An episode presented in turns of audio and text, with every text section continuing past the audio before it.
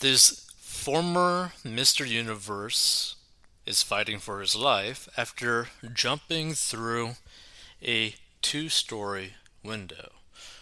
If you don't know who this individual is, he's Caleb von Moger, a very aesthetically appealing bodybuilder, right? Like his physique is pretty amazing for basically any guy out there, right? Like if you are like striving to look really good as a guy, his physique is pretty top tier, right? And also, he has probably made millions and millions of dollars from his social media, his businesses, all that kind of stuff, right? And the reason why we're talking about this is that just because you have money, just because you have fame, doesn't mean that your mind is going to be all right. Okay? Because apparently, he was acting very erratically for like a few months to like maybe even like a year before him actually ending up jumping out of the window. But let's read this story. So, former Mr. Universe Caleb von Moger has been left fighting for his life after jumping through a window, it has been reported. The Australian actor and bodybuilder, 31, is said to have plunged from a second store window last week. Which, by the way, imagine having the balls to literally jump out of a two story window. Like, your mind is not okay if you have the capability of doing something like that, okay? Because so many people have like this mental barrier, like, whoa, whoa, whoa, I'm about to do what? So Moger is best known for his portrayal of Arnold, you know, the Arnold Arnold of bodybuilding, the like most famous bodybuilder, right? In the 2018 film Bigger. According to Generation Iron, Moger seriously injured his spine in the fall on May 6 and underwent a major operation. Fellow bodybuilder and YouTuber Nick Trigili said the three time Mr. Universe winner was still in the hospital in an induced coma. Trigili claimed Moger was under the influence of drugs at the time of the incident. A Moger, who has 3.2 million Instagram followers, suffered a large number of cuts from the glass, according to reports. And Trigili, who runs the Bodybuilding and BS YouTube channel, eh, hold on. Hey, where did it go? Huh? Hey where did it go? Okay, yeah, yeah. Ba-ba-ba.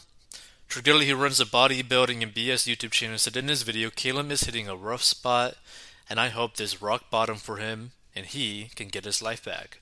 By the way, I basically stumbled upon this story due to a YouTuber called Greg Doucette. And the thing is, like, it's interesting because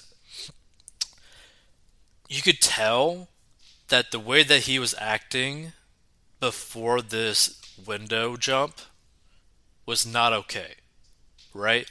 He was acting very erratically.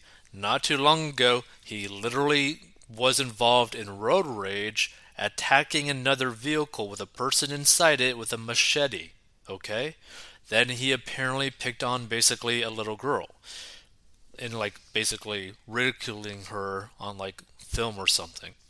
So he was already acting erratically, right?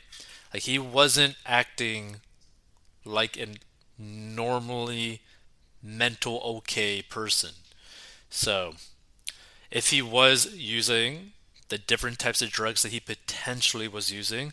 For example, cocaine, meth, tren, testosterone. Because again, he is also a bodybuilder, so he's probably doing some form of performance enhancing drugs on top of recreational drugs that could potentially just be destroying his mind with that combination.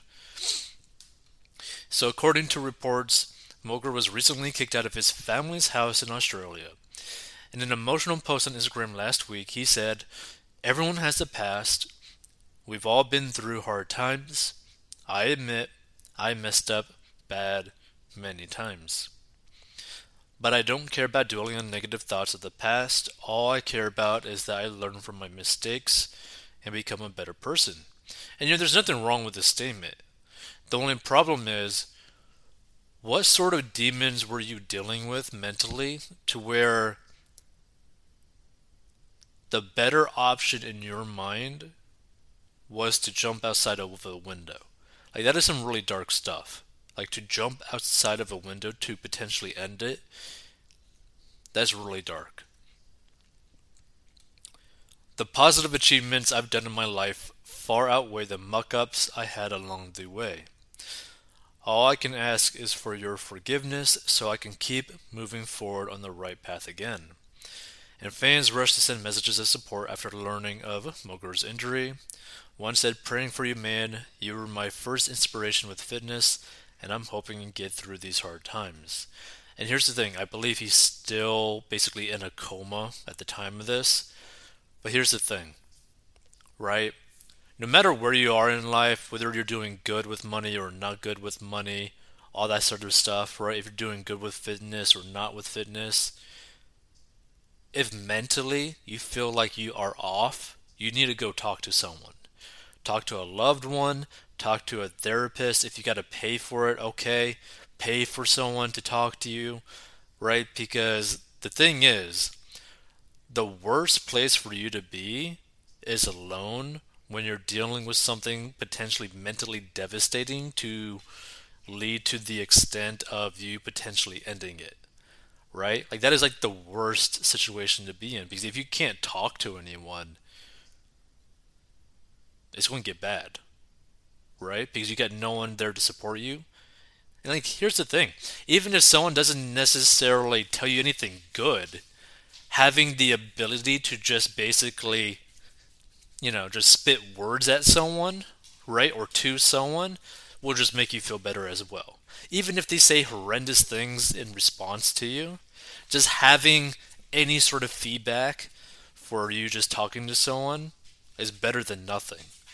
Like it's the same reason why a lot of people who might maybe go to like prison or something and end up going to like a the isolation kind of thing potentially go absolutely nuts if they were to go down that path because they need that human interaction. Good or bad, human interaction is very important. So, just to keep that in mind. But that being said, mental issues tend to be a lot easier to deal with if everything else in your life is kind of like okay. Right? So, what I mean by this now his situation is extremely erratic because I mean he was probably doing a lot of recreational drugs, a lot of performance enhancing drugs, and the combination of them, plus on top of maybe mental health issues, led to something potentially really bad. That being said, for like a normal person who is not doing recreational drugs who's not necessarily doing any performance enhancing drugs, meaning like they're not putting anything extra into their body, right? And maybe they're just dealing with like the mental issues, having your money set up right, having your health set up right would end up making dealing with the mental issues a little bit easier. So what I mean by this, if you don't have debt, if you don't have to stress about bills, if you don't have to stress about your health in terms of like how much, like, you know, potentially like dying from like a heart attack or whatever, right? Because you're too overweight. Dealing with your mental issues will be a little bit easier on you, right? Because you have less other things to worry about, right? So you have less excuses to not deal with it, right?